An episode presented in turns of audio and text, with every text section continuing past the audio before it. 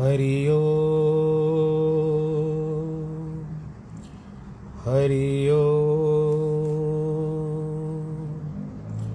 हरि ओ गुरुर्ब्रह्मा, गुरुर्विष्णु, गुरुर्देवो महेश्वरः। गुरुर्साक्षात् परब्रह्म, तस्मै श्रीगुरवे नमः।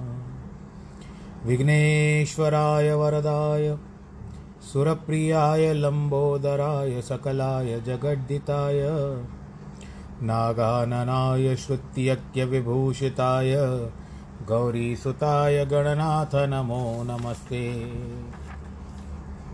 नाहं वै स वै नाहं वसामि वैकुण्ठे योगिनां हृदयेन च। मद्भक्तां यत्र गायन्ति तत्र तिष्ठामि नारद। जिस घर में हो आरती, चरण कमल चितलाय तहाँ हरि वासा करे ज्योत अनंत जगाए। जहाँ भक्त कीर्तन करे, बहे प्रेम दरिया। तहाँ हरि श्रवण करे, सत्यलोक से आए। सब कुछ दीना आपने, भेंट करो क्या नाथ। नमस्कार की भेंट लो जोड़ू मैं दोनों हाथ, जोड़ू मैं दोनों हाथ। श्री कृष्ण गोविंद, हरे मुरारे, हे नाथ नारायण वासुदेव। श्री कृष्ण गोविंद, हरे मुरारे, हे नाथ नारायण वासुदेव। हे नाथ नारायण वासुदेव श्रीनाथ नारायण वासुदेव हे नाथ नारायण वासुदेव श्रीनाथ नारायण वासुदेव श्रीकृष्ण गोविन्द हरे मुरारे। हे नाथ नारायण वासुदेव हे नाथ नारायण वासुदेव नारायणं नमस्कृत्यं नरं चैव नरोत्तमं देवीं सरस्वतीं व्यास ततो जयमुदीरयेत् कृष्णाय वासुदेवाय हरये परमात्मने, प्रणतक्लेशनाशाय गोविन्दाय नमो नमः। ॐ नमो भगवते वासुदेवाय। ॐ नमो भगवते वासुदेवाय। ॐ नमो भगवते वासुदेवाय। हरि ओं नमो भगवते वासुदेवाय। बोलो कृष्ण कन्हैया, लाल की जय। प्रिय श्रोतागणों, आज आप सबको आषाढ़ शुक्ल पक्ष के द्वितीया तिथि पर भगवान जगन्नाथ की रथ यात्रा जो आरंभ हुई है, इससे अब श्रावण से लेकर के कार्तिक के समय तक जो भी त्यौहार होंगे, दिन होंगे, वहीं से आते हैं। और यात्रा में हम भगवान जी कहते हैं, आज जिस तरह से हम एक अच्छा भाव रखें प्रभु, आज आप निकले हो रथ यात्रा के लिए, सुत समा लेने के लिए तो हे प्रभु, आज ये जो महामारी फैली हुई है सारे विश्व में इसके ऊपर थोड़ी सी सबके ऊपर दया करो और इसको अभी विसर्जित कर दो। यानी आपकी कृपा सबके ऊपर हो जाए, ये करोना चली जाए। आज आप निकले ही हो प्रभु तो हम आपसे यही प्रार्थना करेंगे। आप सब भी मन में यही कामना रखिए, क्योंकि यात्रा अभी भी वर्तमान है और टीवी में भी चल रही है। दूरदर्शन या आपके पास जो भी चैनल आते हो, इस समय की बात है। आप जितने बजे सुनो, फिर उस समय टीवी नहीं चला करके देखना। इस समय जब मैं वर्तमान कर रहा हूँ, वर्तमान के समय में टीवी में यात्रा दिखाई जा रही है। आज आठवां अध्याय फिर से आरंभ करते हैं। तेईसवें श्लोक में भगवत गीता का ज्ञान ये वर्तमान है। आप अपने श्रवणों से इसको भीतर ले जाते हो, अपने हृदय में लग रखते हो और मनन करते हो, विचार करते हो। आप लोगों के कई संदेश आता है मेरे पास कि आप सबको अच्छा लग रहा है। कई लोग आप में से कुछ न कुछ वार्तालाप करते रहते हैं, इसके बारे में मुझे बड़ी प्रसन्नता होती है। चलिए तीसवीं, तेईसवें श्लोक की ओर चलते हैं। भगवान जी क्या कहते हैं सुन लीजिए। यत्र काले त्वानवृत्ति मावृत्ति चैव योगिन, प्रयाता यान्ति ते कालम वक्ष्यामि भरत शर्व। हे भरत कुल में श्रेष्ठ अर्जुन, जिस काल में शरीर त्याग कर गए हुए योगीजन पुनः जन्म को नहीं प्राप्त होते, अब मैं तुमको उस मार्ग के बारे में कहता हूँ। अग्निर्ज्योति रह शुक्ल षण्मासा उत्तरायणम तत्र प्रयाता गच्छन्ति ब्रह्म ब्रह्म विदो जना। उन दो प्रकार के मार्गों में से जिन, जिस मार्ग में ज्योतिर्गमय अग्नि अभिमान देता है अभिमानी देवता है और दिन का अभिमानी देवता है तथा शुक्ल पक्ष का अभिमानी देवता है। उत्तरायण के छः महीनों का अभिमानी देवता है। उस मार्ग में मरकर गए हुए ब्रह्मवेता अर्थात परमेश्वर की उपासना से परमेश्वर को परोक्ष भाव से जानने वाले योगीजन उपरोक्त देवताओं द्वारा क्रम से ले गए हुए ब्रह्म को प्राप्त होते हैं। आपको फिर से रिपीट करके सुनना पड़ेगा। फिर आगे दूसरे श्लोक में आते हैं। धूमो रास्तिता कृष्णा रातिस्तथा कृष्णा षण्मासा दक्षिणायनम, तत्र चांद्रमासम ज्योतिर्योगी प्राप्य निवर्तते। तथा जिस मार्ग में धूमाभिमानी देवता है, रात्रि अभिमानी देवता है, कृष्ण पक्ष के अभिमानी देवता है और दक्षिणायन के छह महीनों के अभिमानी देवता है। उस मार्ग में मरकर गया हुआ सकामी कर्मयोगी उपरोक्त देवताओं द्वारा क्रम से ले जाया गया। चंद्रमा की ज्योति को प्राप्त कर, स्वर्ग में अपने शुभ कर्मों का फल भोग कर फिर जन्म लेता है। ये बात है कृष्ण पक्ष की। पहली थी शुक्ल पक्ष की। शुक्ल कृष्ण गति ये थे जगत शाश्वते मते, एकया यात्वान यात्यनावृति मन्यवा वर्तते पुनः। क्योंकि जगत के दो प्रकार के शुक्ल और कृष्ण अर्थात देवयान और पितृयान मार्ग। देवयान है उत्तरायण, या शुक्ल पक्ष, और कृष्ण पक्ष है पितृयान मार्ग। सनातन माने गए हैं। यानी यादि से लेकर के यही चल रहे हैं। इनमें से एक मार्ग के जाने के पीछे कोई नहीं लौट पाता। दूसरे फिर से लौटना पड़ता है, अर्थात जन्म मृत्यु को प्राप्त होता है। देवयान से गया हुआ वापस नहीं लौटता। पितृयान से गया हुआ लौटता है। अब ये जो चार श्लोक ऊपर के बताए गए हैं, भगवान ने योगियों के लिए परलोक जाने के दो रास्ते बताए हैं। इसके लिए पहले तो आस्तिक भाव होना चाहिए कि जो कुछ भी वेद शास्त्रों में लिखा हुआ है या इन श्लोकों में बताया गया है, वह सब ठीक है। हमको इसमें मतभेद नहीं करना चाहिए मन भेद नहीं करना चाहिए। क्योंकि भगवान जी ने वेदों की वाणी बताई है। जब तक आत्मज्ञान नहीं हुआ है, तब तक अनेकों लोगों की प्राप्ति होती है। चाहे कोई जीव ब्रह्मलोक तक पहुँच जाए या फिर मृत्यु लोक में फिर भी आना पड़ेगा। आत्मज्ञान होने के बाद न तो संसार है, न लोक है, न जन्म है, न मृत्यु है, सब एक जैसा है। वह जीव ब्रह्म में लीन हो जाता है।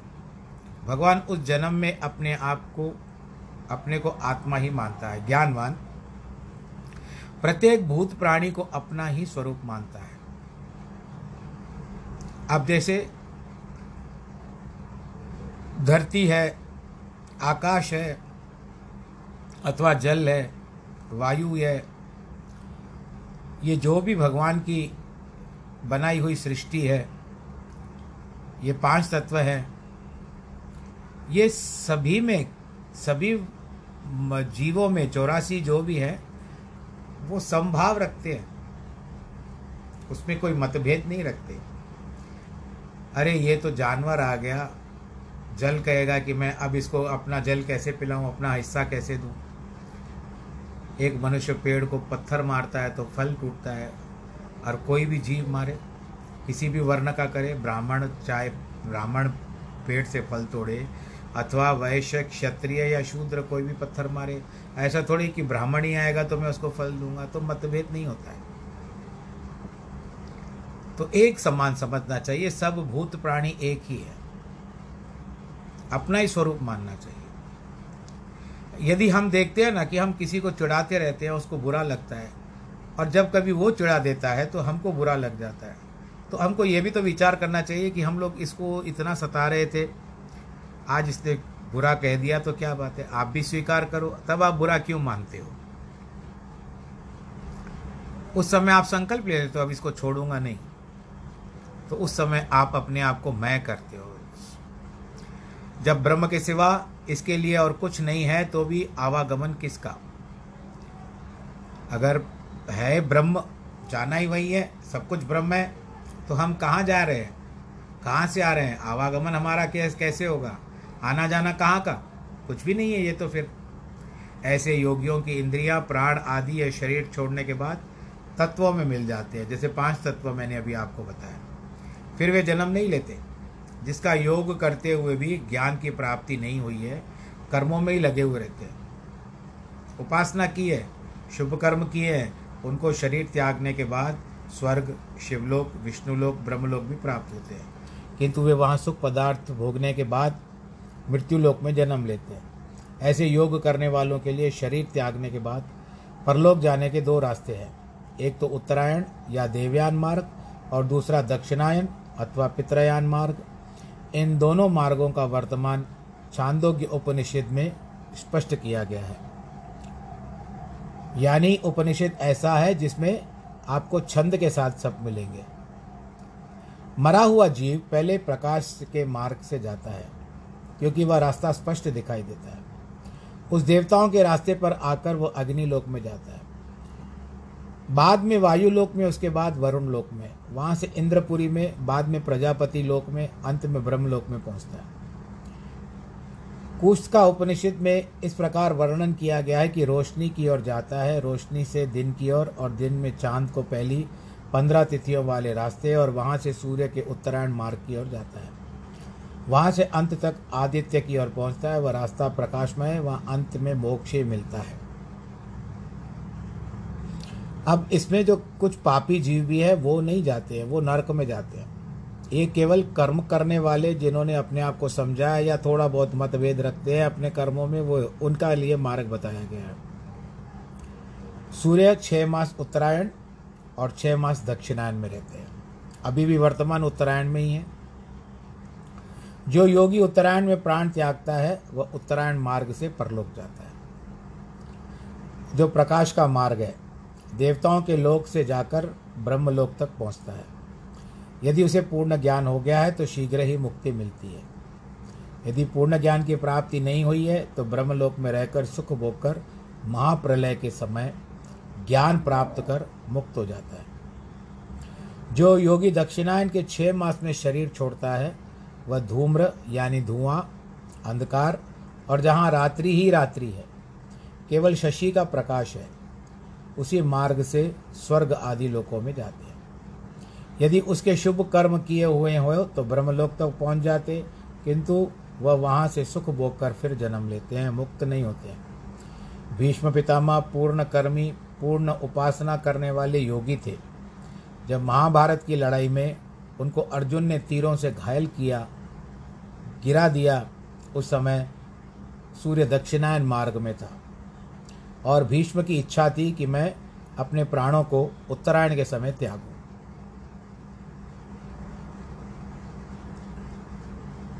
इसके लिए उन्होंने विचार किया और ऐसा बताया जाता है कि एक औसतन बावन दिन का हिसाब लगाया या साढ़े तीन मास का हिसाब लगाया। परंतु शरीर के अपने तीरों पर ही जीवित रखा। जब सूर्य उत्तरायण में आया, तब उन्होंने प्राण त्यागे शरीर का उत्तरायण अथवा दक्षिण में छूटना न अपने वश की बात है, न भाग्य की। अब भीष्म पितामह को, क्योंकि उनके पिता की दी हुई इच्छा मृत्यु थी कि जब चाहो अपनी मृत्यु को प्राप्त कर सकते हो। तो ऐसे कहा जाता है कि ढाई सौ वर्ष तक जीवित थे भीष्म पितामह चार पाँच पीढ़ी देख ली उन्होंने। शरीर का उत्तरायण जो बताते हैं कि वह कर्मों और प्रारब्ध के अनुसार होता है। दान, पुण्य, तपस्या, उपासना, उसके साथ योग भी सम्मिलित होगा। तो उत्तरायण पक्ष में शरीर छूटेगा। फिर से सुन लीजिए, दान, पुण्य, तपस्या, उपासना और उसके साथ योग। तो उत्तरायण में आप, उत्तरायण पक्ष में शरीर छूटेगा। किंतु यदि सिर्फ़ शुभ कर्म और उपासना है योग नहीं किया तो आपका शरीर दक्षिणायन में छूटेगा। दूसरों को कर्मों के अनुसार नरक और दूसरी योनियाँ मिलती है। भगवान के इस वर्णन से यह सिद्ध होता है कि भिन्न भिन्न प्रकार के स्वर्ग और नरक अन्य लोक, जिसका वर्णन शास्त्रों में किया गया है, वे सब शास्त्रों में आए हैं, उन पर विश्वास न करना मूर्खता है। शास्त्रों में अठारह प्रकार के नरनों, नरकों का वर्णन है और किसी किसी में इक्कीस का है। वहाँ भिन्न भिन्न प्रकार के सूक्ष्म शरीर अथवा जीवात्मा को कर्मों के अनुसार दुख मिलते हैं। क्योंकि कोलू में भी कहीं कोलू में पीसा जाता है कई तलवारों से घायल किया जाता है, कहीं जीवित ही अग्नि में जलाया जाता है, कहीं गर्म तेल की कढ़ाई में डाल दिया जाता है तो कहीं खून हड्डियों और मांस के तालाबों में डुबकियाँ लगवाई जाती हैं। कहीं घर गर्म खम्भों से आलिंगन करवाया जाता है, और कहीं मांसाहारी पक्षी उनकी मांस छीनकर खाते हैं कई बिच्छुओं और सांपों से उनको डंक लगवाया जाता है। इसी प्रकार स्वर्ग भी अनेक प्रकार के हैं। अतः ऐसा कहना है कि स्वर्ग नरक नहीं है, वह बिल्कुल गलत है। वहाँ भी हमेशा सुख दुख मिलते हैं। किंतु ये इन सुखों दुखों के आगे तुच्छ है। केवल हम उनसे थोड़ा बहुत अंदाज़ा लगा सकते हैं। स्वर्ग नरक और दूसरे लोगों का वर्णन शास्त्रों में स्पष्ट किया गया है। गुरु नानक देव के लिए लिखा गया है कि वह नदी में डुबकी लगाकर वैकुंठ में विष्णु भगवान के पास वंदना करके गुरु मंत्र लिया, फिर एक ओंकार का विश्व में प्रचार किया। अर्थात वह लोक जहाँ गुरु जी तीन दिन रहे थे गुरु जी ने स्वयं उस लोक का वर्णन किया है कि वहाँ अनंत प्रकाश था।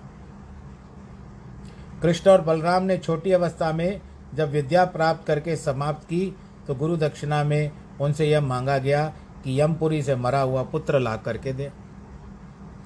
उन्होंने ऐसा ही किया। यमलोक से उसके सूक्ष्म शरीर को लाकर फिर उसको, उसका सूक्ष्म शरीर जिसको जीवात्मा कहते हैं, उसको स्थूल शरीर में परिवर्तित कर दिया। तो वो एक, वास्तव में वह फिर से मनुष्य बन गया, गुरु को दे दिया। यह कथा स्वामी सुखदेव ने महात्मा परीक्षित को सुनाई, जो कभी गलत नहीं हो सकती। जनक राजा के इतिहास में लिखा हुआ है कि जब वह परलोक जा रहे थे तो रास्ते में नरक के नज़दीक गए। नरक वासियों की दुख भरी पुकारें सुनी।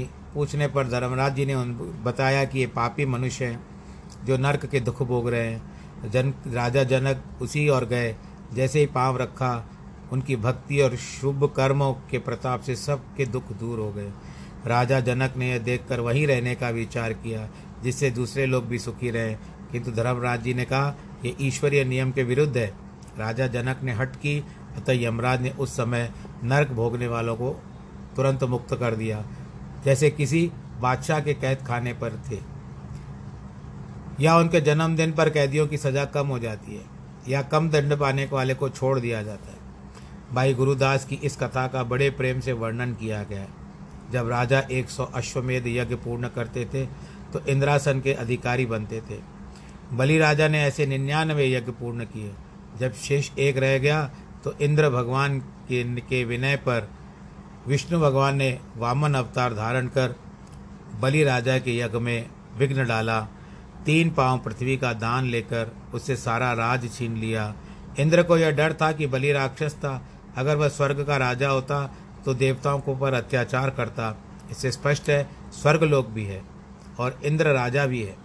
इस प्रकार सब लोग नरक स्वर्ग इतनी, जिनका शास्त्रों में वर्णन किया है, वे सब है। किंतु सूक्ष्म शरीर वहाँ जाते हैं और कर्मों का भला अथवा बुरा फल भोगते हैं। स्वामी सुखदेव ने राजा परीक्षित को बताया कि जिन्होंने पूर्व जन्म में शुभ कर्म और उपासना की है, वे सब जन्म लेते हैं। तब बाल्यावस्था से लेकर के उनके आचरण धर्मात्मा जैसे हो जाते हैं। वे प्रत्येक समय भगवत संबंध कर्म करते हैं। परमात्मा से अति प्रेम रखते हैं। संतों महात्माओं से भी उनका प्रेम रहता है और धर्म के आदर्शों को भी पसंद करते हैं। इनका सत्संग से प्रेम होता है। इस जन्म में आगे बढ़ते हैं।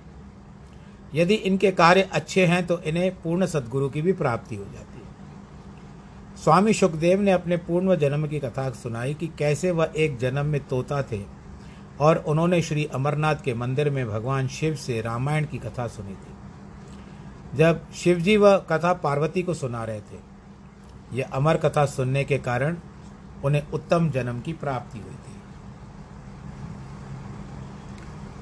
संसार में दो शक्तियाँ काम करती है, एक योग और दूसरा ज्ञान। योग से चित्त की वृत्ति स्थिर होती है, और योग में भी प्राणायाम पे थोड़ा ध्यान दिया कीजिए। ज्ञान से स्मृति प्राप्त होती है। वह सभी में एक ईश्वर की ज्योति देखता है। उसके हृदय से द्वेष और शत्रुता दूर हो जाती है। जिनके चित्त की वृत्ति स्थिर नहीं है लेकिन तुरंत ज्ञान प्राप्त होता है, वे कमज़ोर होते हैं।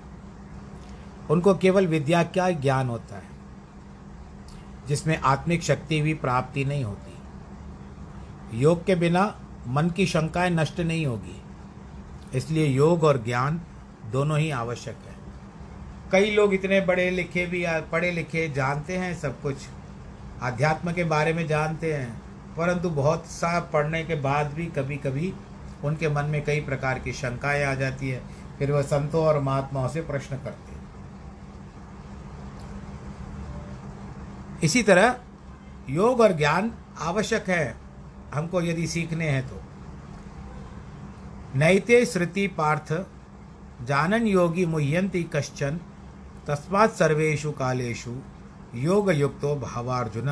हे पार्थ, इस प्रकार इन दोनों मार्गों को तत्व से जानता हुआ कोई भी योगी मोहित नहीं होता। अर्थात, फिर वह निष्काम भाव से ही साधना करता है। कामनाओं में नहीं फंसता।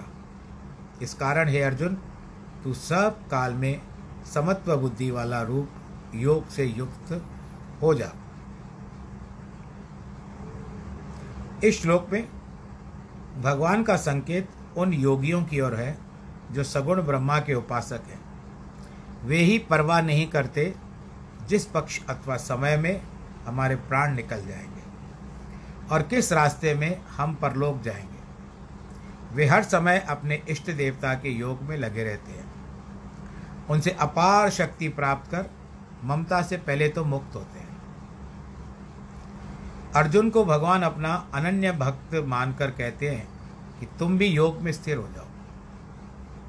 क्योंकि उसके अंतकरण की शुद्धि होगी, मन की चंचलता दूर होगी। शास्त्रों में भक्ति पक्ष में एक ही सगुण स्वरूप माना गया है, क्योंकि सगुण और निर्गुण दोनों ही ब्रह्म के स्वरूप है। सगुण दिखने वाला, निर्गुण नहीं दिखने वाला। परंतु इनमें कोई भेद नहीं है।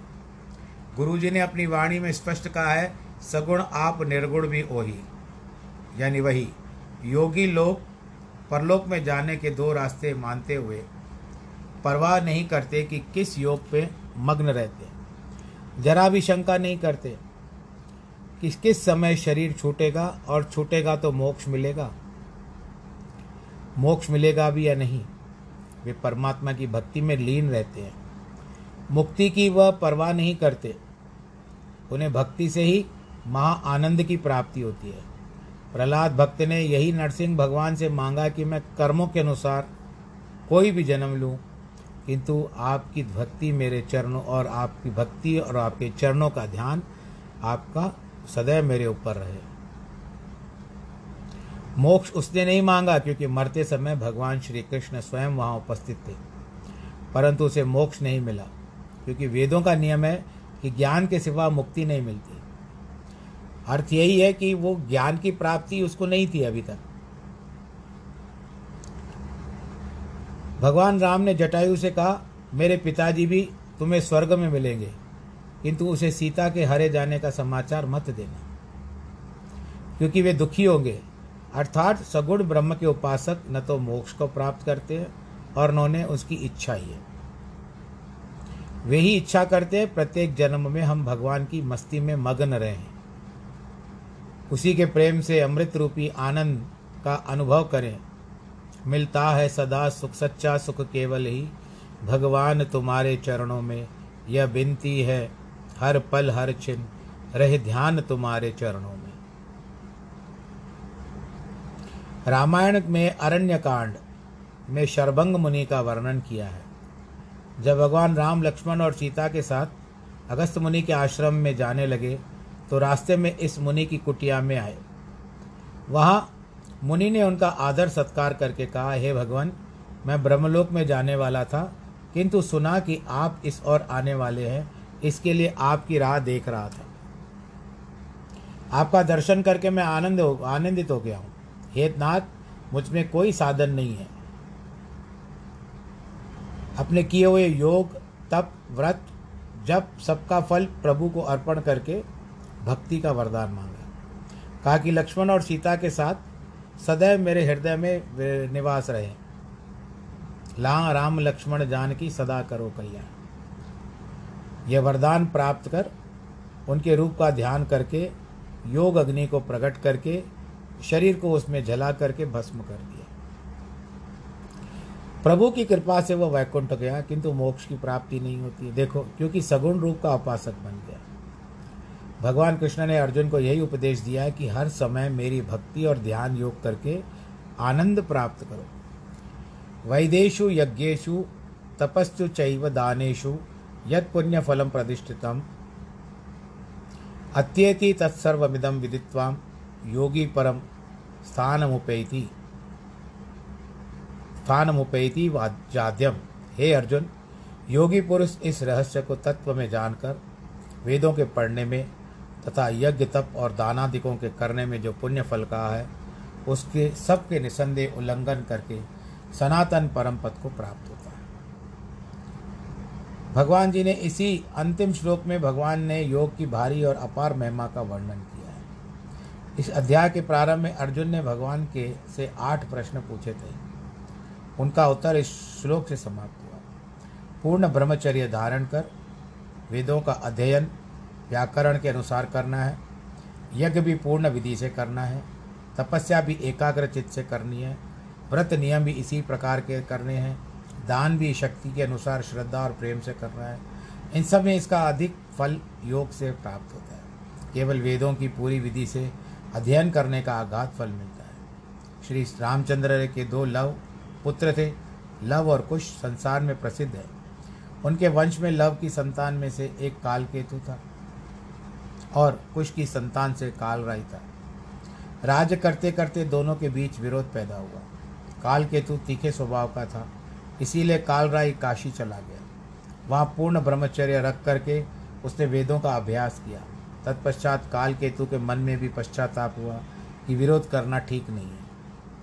कालराई के लिए मन में प्रेम और सम्मान जागृत हुआ, क्योंकि वह बदला न लेकर राज छोड़कर संत बनकर विद्या का प्रा, विद्या प्राप्ति के लिए चला गया। जब काल केतु को विचार आया कि उसे बुलाकर यहाँ बिठा दे कालराय ने अब तक विद्या अध्ययन पूरा कर लिया था। इसलिए भाई के निमंत्रण पर उसके प्रेम देखकर वहाँ चला आया। उसमें जरा भी विरोध की भावना नहीं थी। वह साधु हो गया था। राजा केल कालकेतु ने भाई के सामने वेद पढ़ने की अभिलाषा प्रकट की। कालराय ने उसे तीन वेद पढ़ाए। उसके पढ़ने के बाद काल केतु को भी वैराग्य हो गया। अतः कालराय से कहा, अब राज्य की रक्षा तुम करो, मैं वन को तपस्या को जाता हूँ। कालराय ने उसको बहुत रोका, किंतु वो नहीं माना। इसके लिए कालराय राजा बना और काल केतु से कहा कि मेरे तीन वेद पढ़ाने से तुम्हें वैराग्य होगा। अतः कलयुग में तीन गद्दियाँ मेरे कुल में से राज करेगी। और चौथी गद्दी, यानी राज, तुम्हारी संतान को मिलेगी, जो सोड़ी कुल कहलाएगी। मेरी तीन गद्दियाँ बेदी, जिन्हें वेद पढ़ा हो, कहलाएगी। आप लोग समझ गए इसको? सोड़ी परिवार और बेदी परिवार।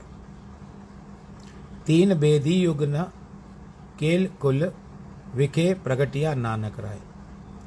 उस बेदी परिवार में गुरु नानक शाह ने जन्म लिया। गुरु अंगद, गुरु अमरदास, ये तीन गद्दियाँ हुई। चौथी गद्दी गुरु रामदास की सोड़ी परिवार से हुई। और ये दोनों काल केतु और काल राय राजा परिवार पंजाब देश में हुए। सोड़ी परिवार सन्नोट देश वालों में से हुआ। अर्थात इससे सिद्ध होता है कि वेदों को पढ़ने का फल कितना उत्तम है। अंतकरण के पाप वेदों का पाठ करने से दूर होता है। जैसे दीपक को जलाने से अंधेरा दूर हो जाता है। यज्ञों का फल भी बहुत मिलता है। अब इसमें बात आती है कि श्रीमद् भागवत में राजा पृथु की कथा आती है। भगवान श्री नारायण के 24 अवतार माने गए हैं। उन 24 अवतारों में राजा पृथु भी एक थे, जो मथने से हुए थे, वेन की जंगाओं को मथने से हुए थे।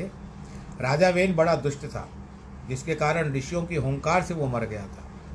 परंतु राज कैसे चले इसके लिए? वेन की जो माता थी, वो थोड़ी चतुर थी। उसको पता था कि आगे चल कर के इसी लोथ ये जो लाश है, ये इन ऋषियों के काम आएगी। इसके लिए उसने क्या किया?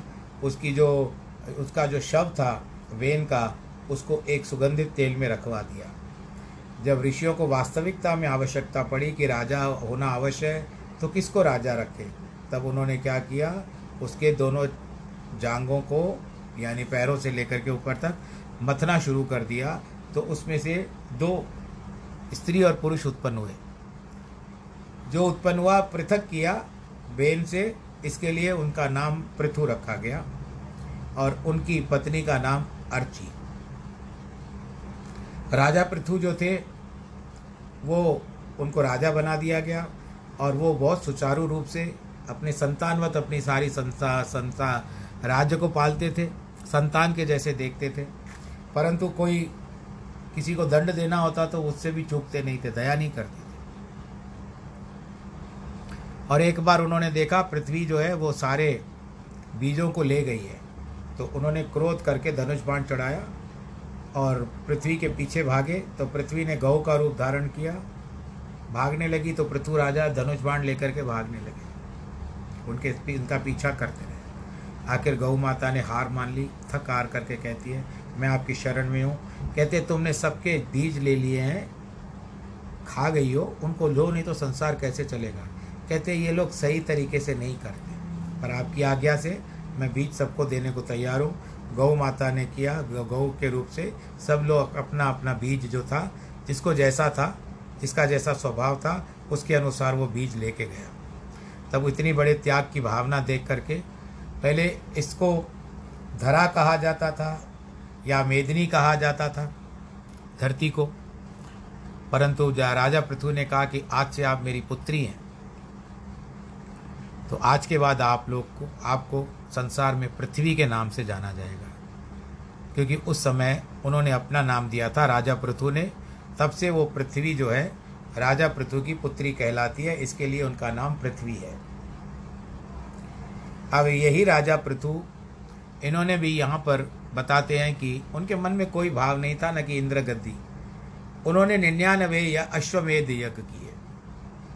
जब निन्यानवे अश्वमेध यज्ञ किए तो उस समय इंद्र घबरा गया। सौवा यज्ञ पूरा नहीं होने देने के लिए उन्होंने क्या किया? उसके घोड़े को उठा के लेके गए। तो विजिताश्व उनके पास गया और इंद्र से घोड़े को छीन करके ले आया। अंततः उसके यज्ञ में विघ्न डालने लगा। तो भगवान विष्णु ने स्वयं पृथु राजा के पास आकर के इंद्र से को लेकर आया और क्षमा याचना कही। कहते, भाई, मैं तो मोक्ष की प्राप्ति के लिए, परमात्मा की प्राप्ति के लिए कर रहा हूँ। आप यूँ क्यों कर रहे हो ये सब। तो इंद्र ने क्षमा मांगी और वहाँ से चलते बने भगवान नारायण भी चले गए। तो अश्वमेध करने से, सौ अश्वमेध यज्ञ करने से इंद्र की गद्दी की प्राप्ति होती है। वो इंद्र किसी को करने नहीं देता है। और वर्तमान में जो इंद्र है, वर्तमान में जो इंद्र गद्दी पर है, आसीन है, उसका नाम है पुरंदर। पुरंदर। कई कई लोग देवेंद्र कहते हैं, पर वो देवताओं के इंद्र हैं। परंतु वास्तविकता में नाम उनका पुरंदर है। तो अब इस तरह से पृथु राजा की भी बात आती है कि उन्होंने अंत समय में अपने प्राणों का त्याग किया, अपने पुत्र विजिताश्व को। विजिताश्व इसके लिए नाम पड़ा उनके पुत्र का, क्योंकि उन्होंने अश्व को जीता था इंद्र से, विजिताश्व। अब राजा पृथु ने फिर अपने पुत्र को राजगद्दी पे बिठाया और संसार छोड़ करके चले गए। वन में गए, उन्होंने ध्यान योग में अपने प्राणों को त्याग दिया और महारानी अर्ची ने भी वैसे ही किया। तो यज्ञों का फल भी बहुत मिलता है। अश्वमेध यज्ञ करने से इस देश में कितने राजा चक्रवर्ती हुए ऐसे सौ यज्ञों को करने से इंद्र की पदवी स्वर्गलोक का राज्य मिल सकता है। क्योंकि उन यज्ञों में अनेक प्रकार के दान पुण्य करने पड़ते हैं। राजसूय यज्ञ भी फल देने वाला है। राजा युधिष्ठर ने किया था। दान पुण्य का भी बड़ा फल। किसी को दान करने का विचार है वह बड़े पुण्यों का फल है। तपस्या में भी कठिन दान है, क्योंकि पैसे जेब से निकालने पड़ते हैं। निष्काम दान करने से मनुष्य परमात्मा तक पहुँचता है। जन्म तो सभी लेते हैं, किंतु सैकड़ों में कोई बलवान होता है। हज़ारों लोगों में कोई एक विद्वान, दस हज़ारों में कोई एक भक्त, दाताओं तो कठिनाई में से, लाखों में से एक मिलेगा भाई। किंतु भगवान कहते हैं कि योग का फल इन सभी शुभ कर्मों के महान है। योगी तो आदि स्थान अथवा परम पद को प्राप्त होते हैं। कोई भी लोक उससे दूर नहीं है, अर्थात सभी पुराणों की रचना हुई है। ब्रह्मांड का अधिकारी बन जाता है। योग की महिमा अपरंपार है। इस योग बल से सभी पुराणों की रचना हुई है। हर एक प्रकार की उन्नति, व्यवहारिक अर्थात पारमार्थिक, इस योग से शीघ्र और पूर्णतः हो सकती है। योग के सिवा सब व्यर्थ है। योग में लगने के लिए ही सत्संग की आवश्यकता है। पेड़ को हरा भरा रखने के लिए पहले इसके जड़ों को सींचने की आवश्यकता है। केवल पत्तों और डालियों में पानी डालने से कुछ नहीं होगा। अंतकरण को स्वच्छ करने के लिए एक सरल साधन योग ही है। इस शुद्ध के शुद्धता के सिवा भगवान की ओर बढ़ना असंभव है। वर्तमान युग में कुछ अगुआ कहते हैं कि धर्म का उपदेश संसार उन्नति से विघ्न डालता है। किंतु वे नहीं जानते यह धर्म का नाश करता है, धर्म उसे अवश्य नष्ट कर देता है। सच्चा योगी यदि लंगोटी में है तो भी चक्रवर्ती राजा उसको देख करके हाथ जोड़ लेता है। उसके सामने नतमस्तक हो जाता है। बाहर से ऐसे दिखाई देता है कि वह रोटी के लिए भटकता रहता है। परंतु वास्तव में वह तो विश्व का मालिक है। जहाँ चाहे मर्ज़ी निकल जा सकता है। आज की तारीख को छोड़ दीजिए, आज जहाँ चाहे नहीं जा सकेगा। विश्व का मालिक है। उसकी शक्ति से सारा संसार खा रहा है। तो इस तरह से भगवान ने इस श्लोक में योग की महिमा का संक्षेप में वर्णन किया। तो ये संसारिक नियम है। संसार का चलन है कि जो आप आते हो संसार में जन्म लेते हो, मनुष्य का चोला पाते हो, उस चोले को सफल बनाना है। और उस चोले को सफल बनाने के लिए ये सारे साधन बताए जा रहे हैं। खाली चोले को पकड़ करके मत चलो, चोले का सदुपयोग भी करो, यानी ये जो शरीर है, इसको सदुपयोग भी करो। खाली मेरा ये शरीर सुंदर है, मैं तो गोरा हूँ, मैं का, मैं सुंदर हूँ, मेरा डील डोल अच्छा है, मैं ताकतवर हूँ, मैं ऊँचा हूँ, मैं लंबा हूँ, केवल अपने शरीर का ध्यान रखोगे तो ये शरीर तो एक दिन धोखा दे के ही जाएगा और परिवर्तनशील है। हर थोड़े थोड़े समय में शरीर का परिवर्तन होता है। जो आयु आपकी, जो लगते थे बचपन में, वो जवानी में नहीं लगोगे। जवानी में और अच्छे लगोगे। फिर आएगा बुढ़ापा तो पहले से कम लगोगे। बुढ़ापे में और वृद्धावस्था आएगी तो और अच्छे खराब लगोगे। तो ये सब संसार का परिवर्तनशील है। इसके लिए अपने ध्यान पे, कर्म पे और इन बातों पे ध्यान दो। तो हो सकता है कि कोई ना कोई रास्ता आपको भी मिल जाए। आज यहाँ पर विश्राम देने से पहले आप सबसे यही कहता हूँ कि विश्राम का यानी आज अध्याय का अंत हो रहा है, आठवें अध्याय का अंत हो रहा है। इसमें आपको केवल यही कहूँगा कि आप अपना ध्यान रखें, सुरक्षित रहें, परिवार वालों को भी सुरक्षित रखें और जितना हो सके बड़ी आयु वाले बाहर न निकलें। ज़रूरी हो तो मास्क सैनिटाइज़र का प्रयोग अवश्य करें। ये एक आ, क्या कहते हैं कि नागरिक होने के नाते नहीं तो रोज़ रोज़ उपदेश देने की कोई आवश्यकता नहीं है। एक सामान्य नागरिक की तरफ़ से समझ लीजिए कि आपको बता रहा हूँ और उसके पश्चात आज जिनके विवाह वर्षगांठ और जन्मदिन है उनको बहुत बहुत बधाई। इस प्रकार श्री भगवान द्वारा कहे हुए उपनिषद में ब्रह्म विद्या के अंतर्गत कर्मयोग शास्त्र संबंधी श्री कृष्ण और अर्जुन के संवाद में अक्षर ब्रह्म योग जो था, उसका आठवें रूप में, आठवां अध्याय के रूप में आज इसको पूरा पूरा करते हैं। ओम नमो भगवते वासुदेवाय।